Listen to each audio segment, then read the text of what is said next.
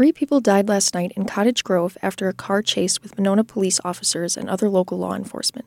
A press release sent out this morning by the Monona Police Department described the vehicle as fleeing from a traffic stop on a quote suspicious vehicle. The vehicle crashed about five miles from the initial traffic stop at the intersection of Femrite Drive and Buckeye Road after a Dane County deputy stopped the car with tire spikes. The three people inside the car died on the scene. One of the victims was an 18 year old girl. The other two were young men around the same age, a close friend of the girl's family told WORT.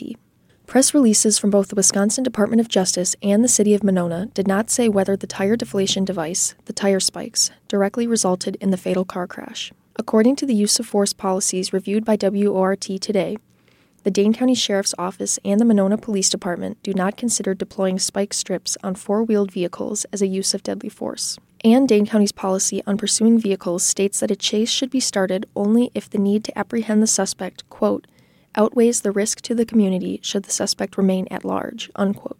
A review of the use of force incidents by Monona Police in 2021, the latest year for which data is available, finds that Monona Police used tire spikes in 13 of roughly 31 car chases. A review of Dane County's deputies' use of spikes is not immediately available. The Department of Criminal Investigation, or DCI, is currently investigating the incident, as mandated by a 2014 state law that requires DCI to investigate all deaths that result directly from the action of police. In 2023, Wisconsin police officers caused 13 deaths, reported and investigated by DCI. The three deaths yesterday are the first under investigation for officer involvement in Wisconsin in the new year. The Wisconsin Department of Justice has placed the officers involved in the fatal incident on administrative duty while the DCI reviews evidence and prepares a report.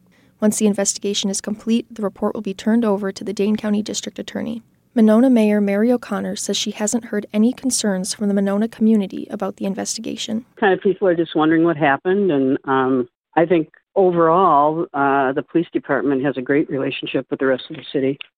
And I know I have a great relationship with the department, so I think people are just wanting to wait and see, you know, what the investigation shows. And obviously, people are, you know, any law, anytime there's loss of life, people are concerned and you know feel bad about that. But I think, you know, we also, I also know that, you know, I'm sure it had an impact on our officers who were involved, and you know anything like this impacts a lot of different people. Meanwhile, a man who was detained at gunpoint by Monona police in the home he was staying was rewarded a $150,000 settlement from the city in 2022. That sparked a review of some of the department's procedures. Both the Monona Police Department and the DCI declined WORT's requests for comment. Reporting for WORT News, I'm Ella Saff.